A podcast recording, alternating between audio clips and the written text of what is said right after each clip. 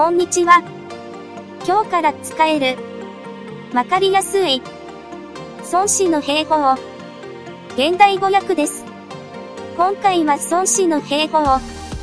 7、運送編についてになります。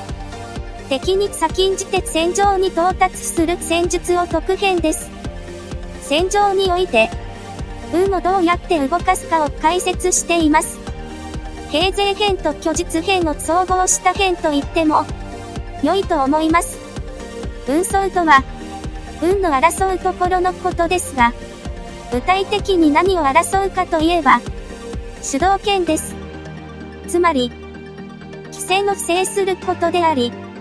この辺ではその手法について、詳しく述べられています。運送は敵の先手を取ることであり、その手段として、味方が素早く動くことの他に、敵を遅らせることと、孫子は考えています。一言でまとめると、上手、いたち回り、ということです。この辺で有名な一節、名言とも言える一節には以下のようなものがあります。運送の仇は、うをもって直となし、勘をもって利となす。諸行の語を知らざる者は、あらかじめ交わること。頭ず、兵は差をもって立ち、利をもって動き、運言をもって剣をなす者なり、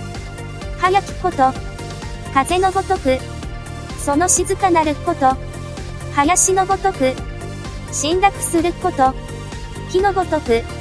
動かざること、山のごとく、尻がたきこと、影のごとく、動くこと、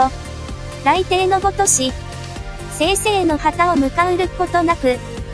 堂々の陣を打つことなし、荒涼には向かうなかれ。それでは、現代訳を紹介してもらいます。私孫武が申し上げます。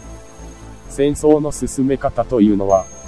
まず将が君主から命令を受けて、軍をまとめ編成し、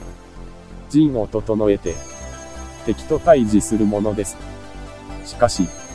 機戦を制する行動ほど、難しいものはありません。機戦を制する行動の難しさは、意図して遠回りをして油断させ、相手よりも先に行動することと、不利な状態を有利に変えることです。これは、遠回りをしつつ、理で誘って動きを止め、遅れて行動しながらも、先にことを成し遂げるような方法で、愚直の刑という、対峙するときに有効な手段です。行動を起こすとき、鈍い行動は危険です。全軍を挙げて行動を取れば、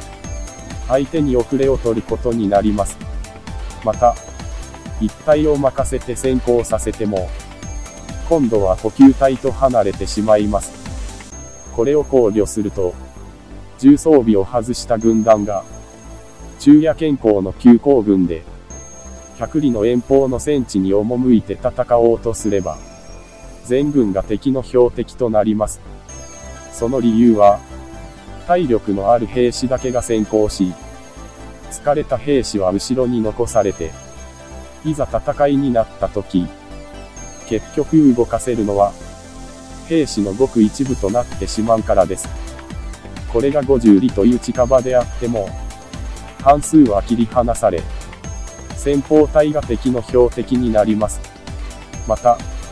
これが30里というすぐそばであっても、戦力の低下は免れません。これらのことより、軍の連携や補給が分断し、食料がなければ、ことはならないと言えます。また、諸国の事情を知らずして、外交はならず、山林や険しい地形や小宅などの地形状況を知らずして、進軍はならず、現地のものを用いずして、地の利を得ることなりません。競争の基本は、相手を出し抜き、有利な条件の下で動き、分散や集中を、時勢に応じて運用することです。ですから、移動するときは、風のように速く、静止するのは、林のように静かに、攻撃するのは、火のように、防御は、山のように、隠れれるときは、影のように、出現するときは、雷のように突然出てくるように、戦うのです。複数を侵略する場合には、軍を分け分散して、周辺を守備するときには、要所に配置するなど、的確な状況判断に基づいて、行動します。この右直の計の仕組みを、理解する者は成功し、この理解こそ、戦争で勝つための条件であります。古い標法書では、言葉だけでは広く号令をかけられないとき、金や太鼓を用い、見ても見えないとき、旗を用いるとあります。金や太鼓や旗は、兵士たちの耳や目を、一つにまとめます。これを統率すれば、勇猛な者も独断で進むことなく、臆病な者も独断で逃げるようなことはなくなり、これが、軍をまとめる秘訣です。夜は灯火や太鼓を増やします。鳴り物や旗を多用するのは、兵士たちの耳目を一つにするためです。これは時に、全軍の注意を引きづけ、敵将の気さえも奪えます。気分というのは、朝は旺盛で、昼になるとだれ始め、夕方には休みたくなるものです。うまく戦うには、相手の士気が旺盛なうちは争いを避け、士気が衰えたところで攻撃します。このようなことが、士気を掌握する方法です。体勢を固め相手の乱れを待ち、静かにして騒がしいものを待ち受ける。このようなことが、心理を掌握する方法です。近くに布陣して、はるばる遠方から来る相手を待ち受け、休養をとって相手の疲れを待ち、食事をとりつつ相手の上を待つ。このようなことが、戦力を掌握する方法です。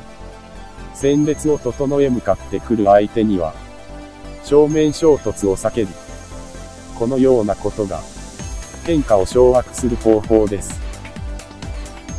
以上を踏まえ、兵をまとめる方法とは、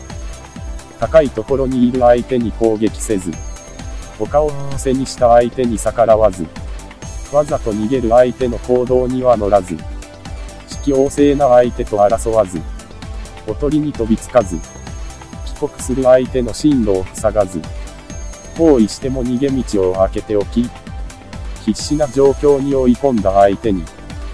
攻撃を加えない。これが兵をまとめる方法です。